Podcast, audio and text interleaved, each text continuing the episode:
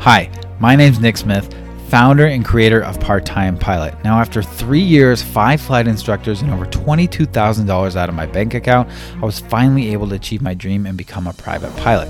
Now, I have a bachelor's and master's in aerospace engineering and over 10 years' experience as a flight test engineer.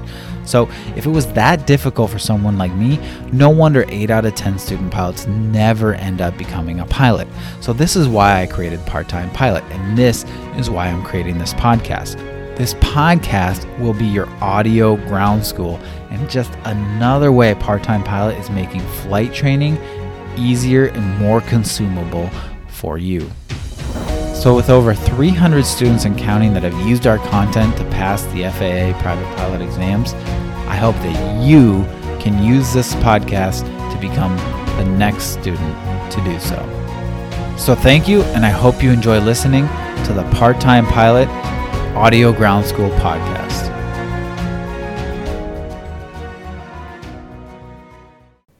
Hello and welcome in to episode number 62 of the Audio Ground School podcast. My name is Nick Smith. I'm your host, founder and creator of Part Time Pilot, and this is the podcast where we go through the Part Time Pilot online ground school for free for you guys in audio. So this is episode number 62. We're going to continue on. We're almost done with our cross country flight planning. This one's going to be lesson 14 of course step 1 online ground school private pilot lessons. So if you're in the online ground school, you know, we organize things by courses. We have a start here course that kind of gets you introduced. Then we have a step one, which is your online ground school private lessons. Then we have step two, which is practice tests. And then we go through your process to get you in your endorsement, and do more practice tests, give you a custom report and all that. Anyway, so we're in step one. That's all the lessons, the videos, the audio, the pictures, the mnemonic devices, the quizzes, all that stuff is in step one. And in section 12 of that course is cross country planning. And we are all the way down on lesson 14 on time en route. Last week we did ground speed and magnetic heading. We calculated ground speed, we calculated magnetic heading.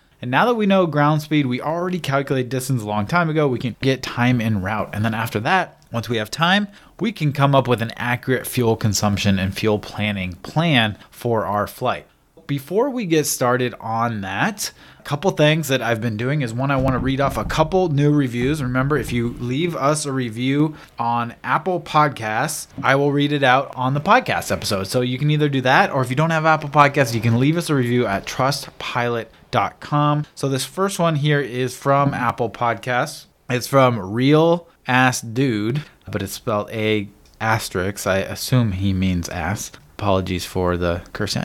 Is that a bad word these days? I don't know. Maybe I should say real butt dude. Anyways, the best, most informative aviation podcast. Five stars. Nick, thank you so much for all you do for us student pilots. This podcast has been such an incredible resource for me. I listen to it while driving, in the gym, and during breakfast. The visuals also help so much. I'm right on track for my PPL, private pilot license, and just did my first successful landing. That is awesome, man. The first successful landing is such a memorable experience. It's right up there with your first solo. That's really awesome. So, congratulations on your first successful landing. Keep it up. And I'm glad you're liking the podcast. I'm also glad you mentioned the visuals because if you haven't yet, check out the podcast show notes. We have a bunch of links. Whatever we talk about in the lesson, we'll link to that. If I forget something, just reach out to us at team at parttimepilot.com. Sometimes I might forget, but feel free to reach out and let me know if I do forget something. But we'll post videos that we talk about or images or something like that so we can provide these visuals for you guys. Now, the next review is going to be from Trustpilot. And if you want to leave a review, this is trustpilot.com. We have no affiliation with them. They're not even called Trustpilot. I don't know if it started as an aviation review, but it's it's all industries and it's just a secure place for people to leave reviews and know that they're authentic. You can't even spoof your own reviews on there. They do a great job of making sure that it's all authentic reviews and they review them themselves and all that stuff. Really cool. Trustpilot.com, then just search part time pilot. This one's from Jacob Moore, five stars. Says maybe too long selling products in beginning. I like your stuff and gonna still recommend to my students to listen to the audio, but one thing I didn't like so much, but I get it, was the fact in the first 15 minutes is just selling the products or stuff that doesn't talk about the lesson, may disinterest or have the student lose focus and may not want to listen to the rest. I'm still going to leave a five star review again because I like the material. Well, Jacob, I appreciate the five star review despite your criticisms, and I appreciate your honesty. And I just wanted to read this one off because no matter what they are, we do in the online ground school. So, one, this is a business, this is my living, right? I do have to make a living. I do this full time for my job. I created this ground school, and we're the only ones that give out ground school content completely for free. Yes, you can find this information, but I'm literally going through this ground school that took me hundreds and hundreds of hours to create I'm reading it off for you guys, adding more examples, more stories to it completely free. If I have ads or want to sell my ground school, like I kind of need to do that. So I need to make some money somewhere. So I apologize for that, but you guys are completely welcome to just fast forward. I know that's what I do on a lot of podcasts. I always fast forward through the commercials. Please, if you don't want to hear the first 15 minutes or so, 10 minutes or so, please fast forward, get to the lesson. But in the online ground school, I just want to mention in the online ground school, you get all these audio lessons attached to your lessons ad free. So none of this stuff that I'm talking about now, none of the ads. It's just straight to the lesson, and you also get them as soon as I record them. So sometimes that's a month or a month and a half in advance of when they come out on the podcast. And then finally, we also have bonus episodes that we don't release on the podcast that are only for our online ground school members. For instance, just a few weeks ago, we did a live lesson on new questions on the FAA written exam. So, the new questions that we're seeing since the big change. So, we went through all those questions, what the answers were, why the answers were that on a live lesson. And I took that audio and made it into a bonus episode. And that's only for the online ground school members. If you do want these ad free audio lessons, go ahead and check out our online ground school. I know this is me again selling the online ground school, but again, you can fast forward through this and I got to make a living. So appreciate those that do listen to this and those that do support the podcast. But thank you again, Jacob, for the review. All right, one more review, five star review from Gaetano, Gaetano Di Puala. Sorry if I completely butchered that name. Says five star, loved it, really approachable and thorough program. I really like the quick support via chat, great method, and lots of useful content. So thank you for the reviews, you guys. And let's move on to our next segment. Let's get it going here. So the, our next segment is listener questions or questions from our Facebook study group. You can join that. It's Online Ground School Study Group, Part Time Pilot Online Ground School Study Group. Just search for that in Facebook groups. And this question I thought was really good. It wasn't really a question, it was more of a conversation, but kind of points to some of the great conversations we're having on here. I thought about going through the history of this Facebook group and just printing it off and making a booklet of it because it's got a lot of great information if you just search through here. We had a member that just got a 92% on the written exam, but before they did that, they posted any last minute advice or tips. So some people were commenting, some just some general support, you know, get some good sleep, you've done all the work just just worry about relaxing not being anxious and getting good sleep and then maybe going over some of the multiple choice test taking strategies that we have in the ground school. But then they said hey i took it 92% they said good enough. I think that's a fantastic score. As we always do the faa does not publish their question. But over the years and it's been almost a decade since they've really changed the questions, but we just saw a change recently, and that's something I mentioned before but they don't tell you what questions they are. They don't give access to the question bank. The reason why most test prep places and ground schools get so close to the actual questions or actually seem to know the FAA written questions is because of years of basically crowdsourcing feedback from what is on the actual test. So just years of students reporting what they were asked on. All that collecting shows the power of a large group and the internet to just collect all this data they get all their questions from the FAA published material. So that's the FAR, the AIM, the PHAK, or the airplane flying manual. Those FAA published documents that are free, that's where they get all their questions from. If there's a question, the answer is going to be in one of those things. So the combination of students saying, hey, I got a question about this and this, and then going through and looking in the PHAK or the airplane flying manual or the FAR AIM, if the question was about this, is what it's got to be. So over the years and the FAA not changing their questions for like 10 years or, or even more, we've been able to get really, really close on those. But they do not publish those. So any ground school or test prep that says they have the exact ones that they get the published ones, they're lying. The FAA cannot do that. That would be a huge lawsuit because they would be giving certain companies an unfair advantage by giving them. Not saying that's never happened before, but that would be a problem. Anyway, so one thing that I like to start doing is especially after this latest round of changes to the questions, which we've updated the ground school with all these changes. And again, I talked about that bonus episode, podcast episode in the ground school. But, anyways, I like to ask members like uh, were there any questions you didn't see? Any weird weirdly worded questions? Like any feedback you can give us? So that's what i asked. And i just thought i'd share that this member's answer with you. And they're anonymous in the group but i wanted to share with you guys what they said they said so there was one weight and balance question that wanted to know which of the three amounts of baggage would keep me within the envelope. So it's like gives you three options for baggage, which one is in the weight and balance envelope is safe to fly. So that question that's not new, nothing new there, but we are seeing less weight and balance questions with interpolation, so that's good to know. So there's still weight and balance questions, but not anything with interpolations, which is nice. And then they said one weird question, which of the flight instruments can a pilot adjust?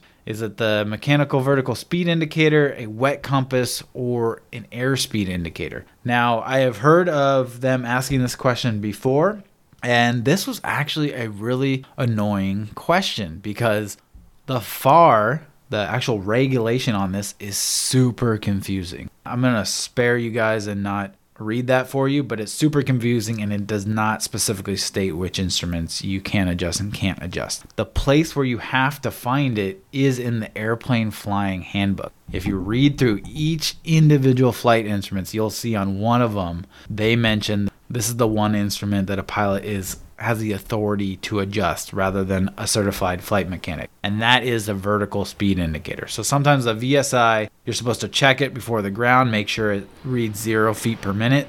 Make sure on the ground it's not showing a climb or descent. But sometimes that needle can hang, can show a little bit off zero. So there's a little like screw. If you take a screwdriver on the instrument, you can just turn that and kind of recalibrate that needle back to zero. That's the only instrument or thing a pilot can adjust on the flight instruments. And I'm not including the altimeter setting. Obviously, that's expected that pilots are constantly adjusting that over time in the air. So I'm not talking about that. I'm talking about other adjustments.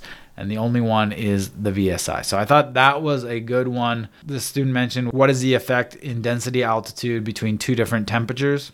between a t- change in temperature. This is nothing new. We've had this in the ground school, but maybe the student just hadn't remembered it or recognized it. But basically, you just use the chart that the FAA gives you to find a density altitude with a temperature and a pressure altitude, and then you do it again, and then you just find the difference. So you say, okay, this increase of 20 degrees in temperature raised the density altitude by 1500 feet or something like that. Those are just guesses that is what I wanted to share. It was a great feedback from this member, and they got a great score. So that is going to be our listener question of the day or our student question of the day. Now let's get into the lesson. All right, so as I mentioned, this is lesson 14 of section 12 on cross country planning in our step one course, which has all the lessons in the online ground school. So far, we've been going through our entire cross country nav log. We've done examples for every single step and just kind of let me just briefly again review what we've done, right? We found our checkpoints, we measured distances between the checkpoints, we measured courses between the checkpoints, we found the variation, magnetic variation, so that we can get from true course to magnetic course. Then we found our we gathered winds and temperatures for takeoff, landing, and cruise flight. Then we were able to calculate distance, climb performance, and descent performance. Then we calculated our true airspeed during climb and cruise and descent, and we did those two different ways. Once we had true airspeed and all our weather data, temperature, and wind, we could then get our calculate our ground speed and magnetic heading. And then now that we have our ground speed with our time, we can calculate our time en route. So that's what we're doing here today. So let's get to it. Again, we finally have the information we need to calculate time it will take to each checkpoint and the time it will take in total to reach our destination. Since speed, or in this case ground speed, is just distance divided by time, we can solve the equation for time and plug in the values of ground speed and distance. Ground speed is just distance divided by time. If we multiply both sides by time, we get time times ground speed equals distance. We divide both sides by ground speed, we can get time equals distance divided by ground speed. Now, if this simple algebra is something you learned about in school you just hated, and I know there's people out there and I totally understand. I had many friends and close family relatives that hate this stuff, so I know there's just some people's brains just don't work that way.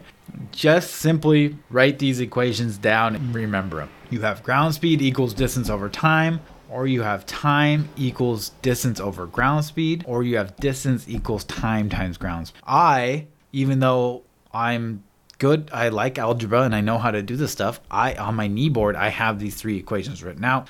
So I don't even have to think about it, right? I can just look, and if I need time, I have the time equation. If I need distance, I have the distance equation. If I need ground speed, I have the ground speed equation. Just memorize the equations if you don't like doing the algebra. If you like doing the algebra, it's a little bit less to memorize because you just need to memorize ground speed equals distance over time. Then you can do algebra to solve for all the other ones.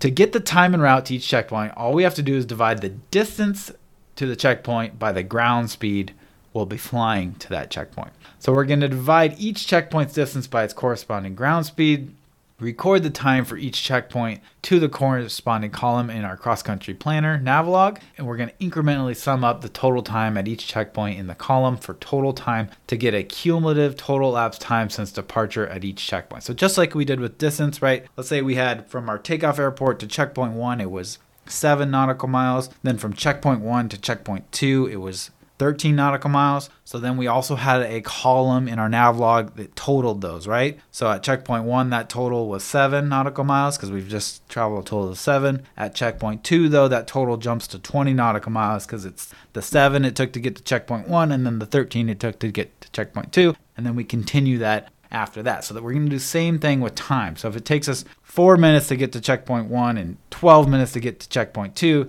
then our total is going to be four minutes to checkpoint one, and then four plus 12 equals 16 minutes to get to checkpoint two. We want to keep that total running all the way down. So at the very end, we have a total time for the, our entire flight. But also, this is helpful at each checkpoint because when you take off, you're going to start your watch. You're going to start a timer. And so when you're at checkpoint three, you can look at that total time, or let's say checkpoint four say checkpoint four on your nav log, it says it should be a total of 41 minutes. And you look at your timer and it says 44 minutes. Then you can be like, okay, it's taking a little bit longer. You know, why is that? Probably maybe your aircraft isn't performing as well. Maybe the difference in temperature, or maybe there's a stronger headwind than you expected, slowing you down, giving you a slower ground speed. So these are the type of things you want to know, and that's why we time these and why we have these total times. One of the reasons we have these total times, and one of the reasons that we time ourselves so that we can kind of keep track of this stuff as we go along, because then we know if it's taking longer to get to each checkpoint, that means we're burning more fuel. So we can keep a mental note of how much fuel we're actually burning compared to what we're we have planned. And if that gets way too far off, then we might want to think about did I have enough margin in my fuel for this? Or am I in danger of running out of fuel?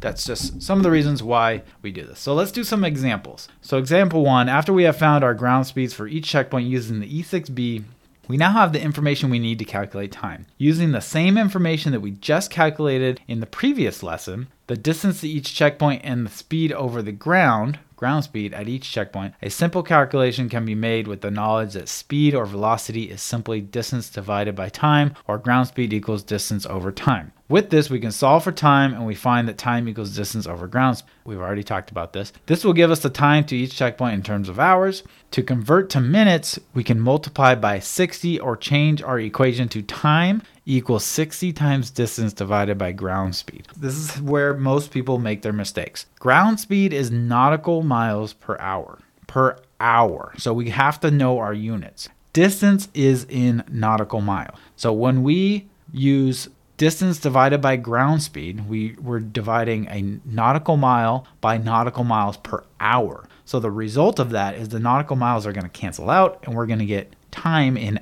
hours. If we want to convert to minutes, because we probably do, right? We don't want to say, all right, the time it takes to checkpoint one is 0.2 minute or 0.2 hours, 0.04 hours or something like that. We want to know that in minutes, right? To convert from hours to minutes, we simply multiply by 60 because there's 60 minutes in an hour. So if it was 0.1 hours times 60, that's going to give us six minutes. You can just do that after you get the answer. So after you get time in hours, you can just multiply that by 60. Or, and this is the same exact thing, you just change that time equals distance over ground speed equation to be time equals distance times 60 divided by ground speed. It's the same thing. So, whichever order you want to do that in, that's up to you. But just remember, if you don't have that 60 in there, if you're not multiplying by 60, your answer is going to be in hours. So you have to convert to minutes if you want minutes.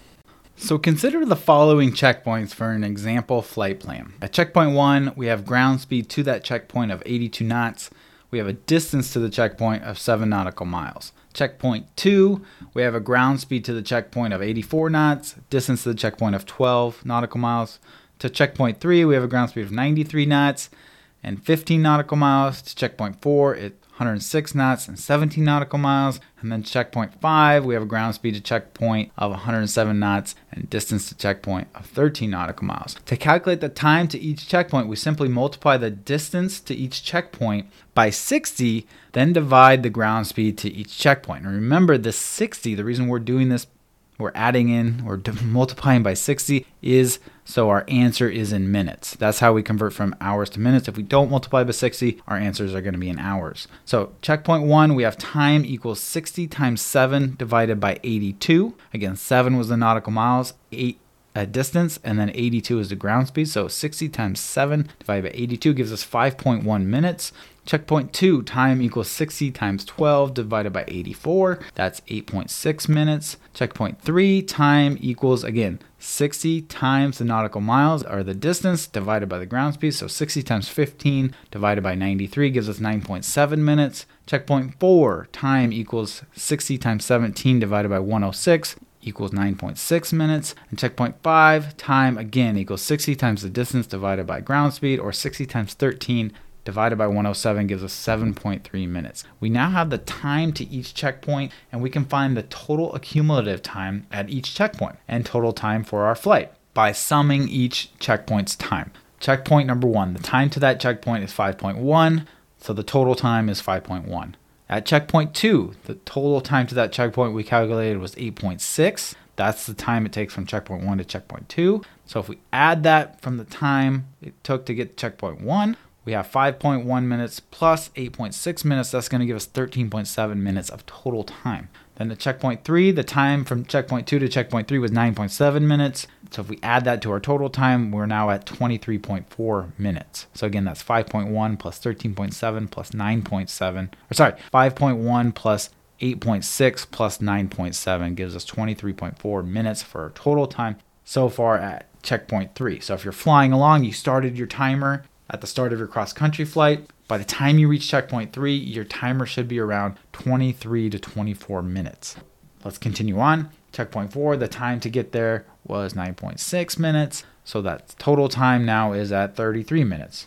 Checkpoint five, time was 7.3 to go from checkpoint four to checkpoint five. So we add that to our total time of the previous checkpoint at 33 minutes. So we get now 40.3 minutes of total time.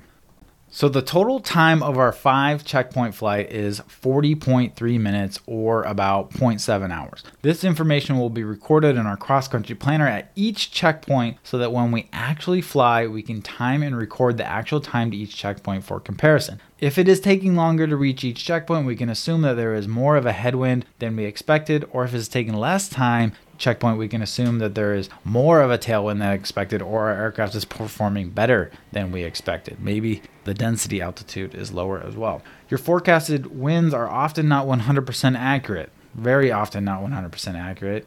Gen- they can be close and usually in the general direction, but they can change pretty quickly and often. So, therefore, it is extremely important to compare actual time to your expected time while flying. If it's taking you longer due to an unexpected headwind, it's critical to understand that you will burn more fuel than you were prepared for. If your fuel calculations put you close to your maximum fuel capacity, then you probably want to add a stop to refuel and be safe. So, we're going to do a couple more examples, and I have the same note in our ground school. I've mentioned before we've seen a change in the way the FAA is asking questions on the written exam. It's more memorization, rote memorization, fact based questions, and simple calculations. So, simple calculations means like using one equation, maybe measuring one thing and using one equation, not multiple steps. And you'll understand kind of some of these examples of what multiple steps are, or interpolation and questions that involve interpolation. They reduce the time, the total time from two and a half hours to two hours. So I think what they did is they said, okay, these multiple step calculation questions, let's take those out so that the test is a little bit quicker and we can focus more on testing their knowledge of the regulations and airspaces and weather and fundamentals of aerodynamics and things like that. And then we can leave these calculations for their flight training and the check ride that's kind of the way they're going. So the note says that I have here on the ground school and why I'm leaving these in the ground school is as follows. We, so we've updated our practice tests and our quizzes to reflect the real thing, but I still teach these in the lessons, and here's why. The following examples are no longer being seen on the FAA written exam. However, we are leaving these examples in because they are good learning aids and that they force a student to understand the different ways of coming up with these values and why those values are important. These questions will certainly make you a more competent pilot and help you in flight training and your check ride, even though they're not being asked on the FAA written exam. So part-time pilot is all about not just helping you pass the FAA written exam. You could 100% just buy a test prep book and memorize all those questions and answers. Although all these test prep books have yet to update their question and answers like we have, but you could do that and you could pass the test 75, 80%, right? You can get that. You just need over 70. That's fine. But you're not going to you're not going to make things easier for yourself in flight training. Your instructor is going to see that you have gaps in your knowledge and that you've just memorized the questions, and you're going to have to pay your instructor for one on one ground time. As things are going to get more expensive, you're going to have to halt your flight training until you learn these concepts. At part time pilot, we go the extra mile to make sure that not only passing the test, but you're going to pass your check ride and your flight lessons and all that stuff. That's why these are still. Let's do a couple of them. Example number two The key to answering any question, especially if you are confused by the question at first, is to make sure you understand what they are asking, what information they give you, and what equations you can use with that information. In one such question I have seen in the past on the FAA written exam, they will tell you the time it took an aircraft to travel from one location to another and then ask you to determine how long it will take you to get to a third location. It will go something like this. While traveling on a cross country, you fly over airport 1 at 12:30 Zulu, and then you fly over airport 2 at 12:51 Zulu. What time should you arrive at airport 3? Here they will have given you two Zulu times in three locations and want you to find the third Zulu time. They will also give you a figure in which you can measure the distances between these locations. So here I just said airport one, airport two, just as a, a dummy example, right? But they will actually give you the names of the airports and figure with those airports on it. They'll say, like, look at figure 21. And so you arrive at KSAN at 1230, and then you go to KSEE at 1251. What time should you arrive at KAPV or something like that? Those are just examples, but it's going to be something like that. How would you do this? Using the first two times and locations, you can find a time and a distance we had the time it takes to get from checkpoint one to checkpoint two, basically from airport one to airport two. It says 12:30 Zulu to 12:51, so we have the time, and then we have the chart, and we can measure. We have our plotter tool, so we can measure. So we can find a distance and time to get that. When we have distance and time, what can we get? We can get ground speed because ground speed is simply distance over time. So now we have distance, time, and ground speed from checkpoint one to checkpoint two. Then you can use this ground speed to find the time it takes to get to the third location. So basically, we have to assume if we just assume that the winds are unchanged. If it doesn't say that, then we just assume that, right? The winds are unchanged. We we're not changing power or anything like that. We're just staying in cruise flight. The winds are unchanged. So we're going to keep the same ground speed from airport two to airport three. If we assume that, then all we need is a distance and we can find the time and we can get the distance because we can measure it. Here, this is a classic example of what did they give you? What can you get from the information they give you? That would be you can measure the distances and you can calculate the ground speeds. Then, once you kind of write all that stuff that they've given you, what you can get, the picture becomes clear of how you can get the answer. Distance between airport one and airport two. You would measure this with your plotter tool, with the figure the test provides. For the purposes of this example, let's say we measured from airport 1 to airport 2 and it's 38 nautical miles. Again, if you're doing this on the FAA written exam, if you're doing this on a sectional chart or a terminal area chart, just make sure you're using the right scale on your plotter tool. If you're doing this on the FAA figure, each figure has its own scale. It's not going to match the scale on your plotter tool. So you have to measure from airport 1 to airport 2 and then see what that is on the scale on the figure. They're not printed to scale, so that's why they put the scales on the figures. So whatever you get, let's say you get 30 nautical miles on your plotter, you have to line that up with the scale on the chart and convert it to the chart's scale. That's for the FAA written figures. You wouldn't need to do that if you were actually using a terminal area or a sectional chart. You would just make sure you're using the corresponding scale on your plotter tool. For the purposes of the example, let's say we measured that and we converted to the figure scale and we got 38 nautical miles. Time to travel from airport 1 to airport 2 that was also given to us. We just have to make a simple calculation. It says we got to airport 1 at 12.30 airport 2 at 12.51 so the difference between that is 21 minutes. 21 minutes to go from airport 1 to airport 2 so it's taken 38 nautical miles of distance and 21 minutes. So now we can calculate ground speed.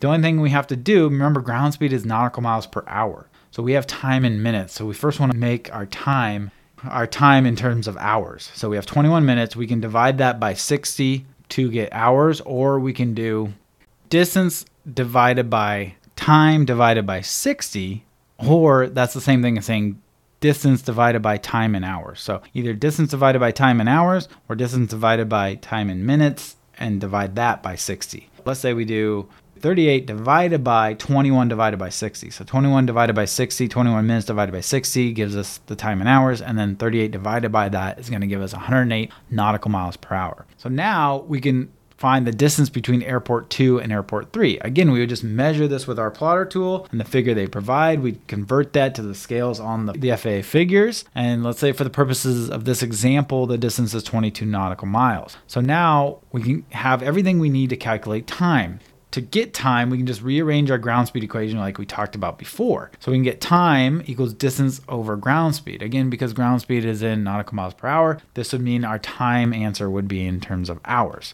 If we assume we have the same ground speed of 108 nautical miles that we had from airport 1 to airport 2, from airport 2 to airport 3, we have the same ground speed, we can just do our distance that we just measured from airport 2 to airport 3, 22 nautical miles, divided by our ground speed of 108 nautical miles to get 0.2 hours.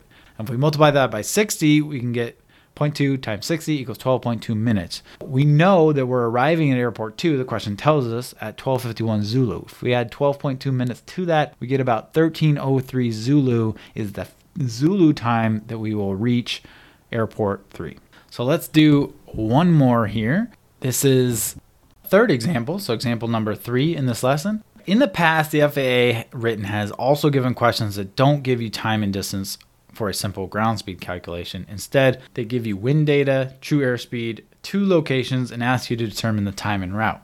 In this situation, we can still use the ground speed equation to determine time for our answer, but how do we get ground speed? We don't have a distance and time to calculate ground speed, but when you're given a two locations, a true airspeed and a wind, should immediately make you think of the wind side of the E6B you have wind data, you have true airspeed. All you need is a true course, and you can find your ground speed. To get a true course, we can measure that because they gave us the two locations and the figure. This would look something like this Determine the time en route between airport 1 and airport 2. Say the wind is 300 degrees at 50 knots and your true airspeed is 110 knots. So here you can use the two airport locations and the figure they provide to measure the distance just like we did before. You must travel as well as the true course you will be traveling en route. So we can use our plotter tool to find the true course.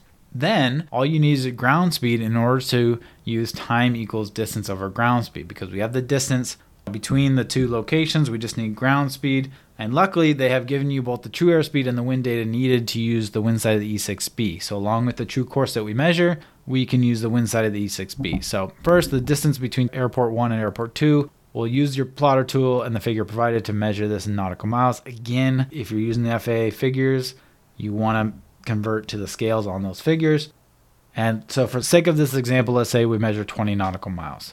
And now the true course between airport 1 and airport 2, Again, we're going to use our plotter tool. You're going to line it up so that it's in line from airport 1 to airport 2. Your plotter tool is your ruler, airport 1, and then you're going to spin that wheel so that the arrows are pointing in the same direction as the lines of longitude on the chart. So the vertical lines of longitude on your chart are parallel to the vertical lines with the arrows on your wheel. You want to make sure those are pointed up towards north.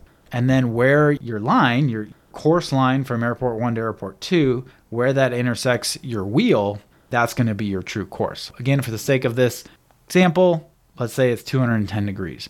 Now ground speed calculation with E6B. Now we can use our E6B with the wind data provided by the question and the true course we just determined. You would start with the true direction of winds. You dial that in under the true index on the wind side of your E6B. Then you mark up the wind velocity up from the grommet. Then you spin the wheel to your true course value so that the true course is under the true index.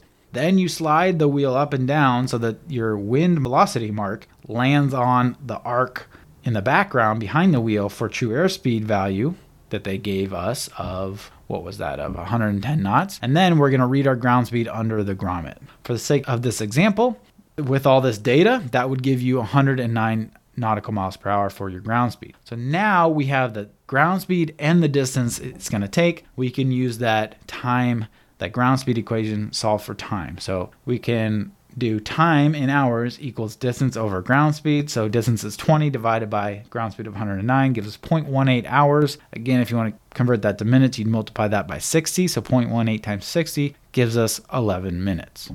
So there's a few more examples in here. Example four talks about these FAA written questions where they give you VOR radials. So same sort of thing. You would just want to see in what straight line you cross those two VOR radials and then you can see that on the chart and you can measure a distance and all sort of the same thing, just kind of asked a little bit differently. We actually have a video of that, which I'll post in the show notes. And then again, it's in, described in detail, broken down step by step in the ground school. And then example five, it talks about how to get the indicated airspeed. So this kind of puts all the concepts we've learned in cross country planning together in one. This is definitely one of those multiple step questions that they're not asking on the FAA written exam. Again, it's a good learning aid because it teaches you all these these cross country planning tools sort of in one question.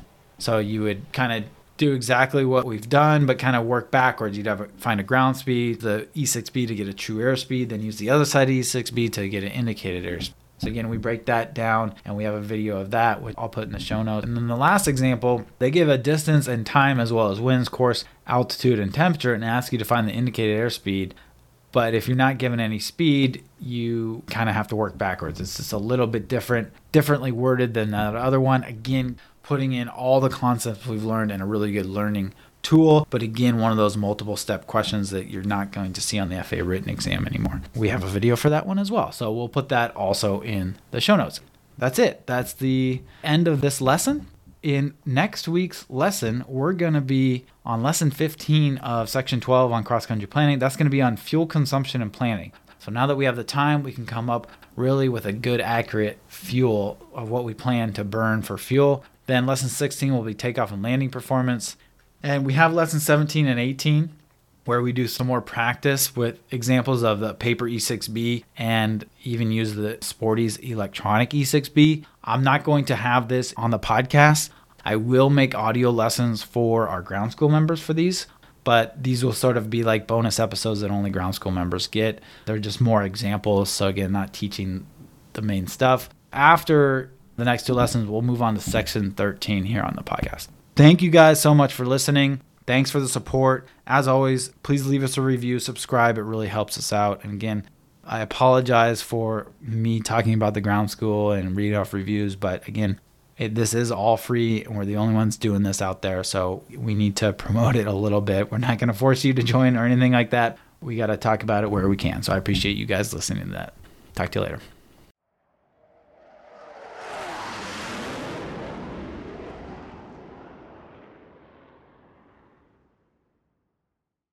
Hey, what's up, pilots? This is Nick. I wanted to take a second and talk about the Ultimate Private Pilot Test Prep book. Now, we don't have a ton of reviews yet on Amazon, but a lot of people have gotten it, and we have a lot of good feedback from it. And the reason why is because it blows out all those other test prep books out of the water, right? If you've gotten a test prep book before, it's got a bunch of FAA written test questions. It's good for that. It's good for that rote memorization, practicing those test problems and stuff. But if you want to learn beyond that, it might have some bullet point summaries of some of the subjects. It might tell you some tips on multiple choice test strategies, but that's about it, right? So, what if you want to learn this stuff at a fundamental level? What if you want to go deeper on any of these topics because you're just not getting these topics? And The reason I made this is because we don't have anything physical. And I myself am someone who really likes to study with something physical in my hands. I like to take it with me to the beach, to the park, when I'm traveling, whatever. So I wanted to make a book unlike any of the other books. So that's what I did with the Ultimate Private Pilot Test Prep. So how is it different? Well, it's got all those test questions just like the other books. It covers every single subject just like the other books, but it breaks things down and explains all the concepts in simple English, and then you add in diagrams and visual aids that those books do not have, and then you also add in QR codes. You know those little QR codes that you scan to bring up a menu that came around during COVID? So, yeah, you can do that with your mobile device, your iPad, whatever, and it'll bring up a video lesson on what you're watching. We also have a bunch of QR codes in there for free downloads, as well as free practice tests that come with the book. So, it's on Amazon. I'll put a link in the show notes. It's only 37 $7 and it's got literally everything, you guys. That's why it's the ultimate test prep book. It's the best bet you can get for one single book when you're studying for your private pilot test. So check it out.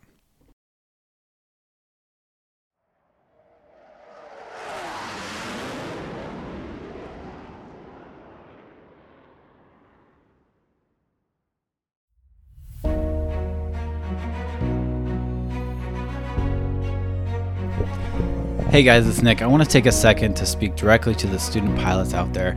You might be a student pilot that is, you know, wondering what to do next, how to get started, or maybe you're looking for the right ground training or flight training, or maybe you've already started ground training or flight training and you're stuck, you're in a rut, and you're looking for a change, something to help get you out of that hurdle.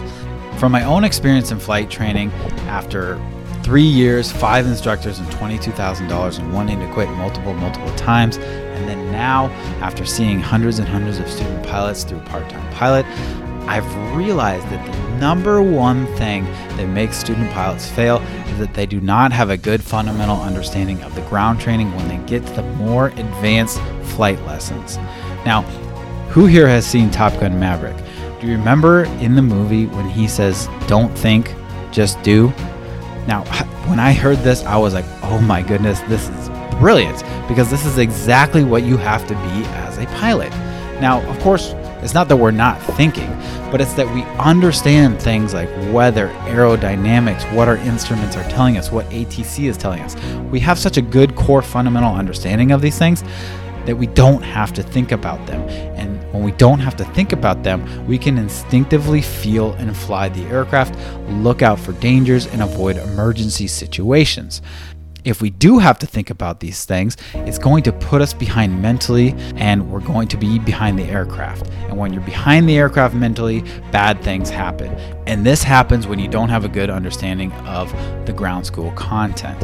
So now the first 10 to 15 hours of your flight training can go smooth, even if you don't have a good understanding of ground training, right? You can go up for a discovery flight, have a blast. You can go up, learn how to take off, learn how to land. You may be even able to solo for the first time fly a plane for the first time, everything's great and dandy. But once you get into, you know, bad weather flying or flying at heavy, heavily trafficked airports or speaking with ATC for Bravo clearance or cross country flight planning and flying solo on a cross country flight, things get a little more advanced. And when this happens and you don't have a good understanding of the ground school concepts, you're going to hit a wall. You're going to start to get behind the aircraft. And when this happens, if you have a good flight instructor, they're going to stop you and they're going to say, okay, we need to do one on one ground lessons. And now you're going to be paying your flight instructor to not even fly with you, but instead $50, $60, 70 dollars an hour to just teach you the ground school content that you should already know. And and the worst part is is you're not flying with them. So the flight training that you gained, the currency, the proficiency that you gained is going to be lost and you're going to have to redo those lessons. What happens to most student pilots is they continuously hit these mental blocks where they get behind the aircraft, they start making mistakes, and then they catch up with the ground knowledge only to have that happen again. And they start to get in this vicious cycle of having to redo trainings and repay for trainings until it gets to the point where them or their family they finally say you know what? This has to stop. We can no longer afford the training costs uh, without any progress you know and they end up quitting now so how do we avoid that well, here comes part time pilot. Again, I said I went through my own experience of this and I realized that most flight training and ground training is not tailored to the modern day student pilot. when I say modern day student pilot, I should say modern day part time student pilot because let's face it, there's a very small percentage of us that can go and dedicate 24 7, 365 to our flight training or not even miss a beat and be able to pay for flight training without working. So, most of us have a full time job or maybe a part time job. We have kids, we have family, we have school, we have all these other responsibilities on top of flight training. And most of these flight trainings and ground trainings are not tailored towards you. And so, how is it the part time pilot tailors to the modern day student pilot? Well, the first way we do that is by keeping ground school interesting. You want to avoid being boring, you want to avoid that burnout. So, how we do that is we present our material in multiple, multiple ways. And you're actually listening to one of them right now. You can consume our content via this podcast and an audio recording. You can do this while you're running, while you're driving in traffic. Again, tailoring to that busy part time student pilot. Or you can read through our written lessons. You know, I like to read, so read, for those of you that like to read, you can read through the lessons. You can see the step by step examples and the procedures that we have. Or you can look through our study guide and see our diagrams and mnemonic devices have that visual cue, those visual cues and aids that help further your understanding. Or you can watch our videos or you can take our quizzes and practice tests to reinforce what you just learned. And then finally, you can join us live weekly for our live Q&A and our live lessons so you can see in real time these things taught out and these examples done in real time. And then finally, you can utilize our group community form study groups, get questions answered 24 7. All of this is tailored for the modern day student pilot to keep ground school interesting, keep it from being boring, keep from having that burnout, and to find ways that you can consume the content throughout your busy schedule. And guess what? It works. We've had over 350 student pilots come through, take and pass their FAA exams without a single student failing. That's right. A single student has yet to tell me that they failed either their FAA written or their FAA check ride. So that is just proof in the pudding right there that our concepts, the way we explain things in plain written English, and the way we give you multiple ways to consume this content is working. So if this sounds like something you might be interested and you want to come join us, we'd love to have you. Just go to www.parttimepilot.com, click on online ground school, and we'll see you inside the online ground school. Thanks for listening, and I'll see you guys next week.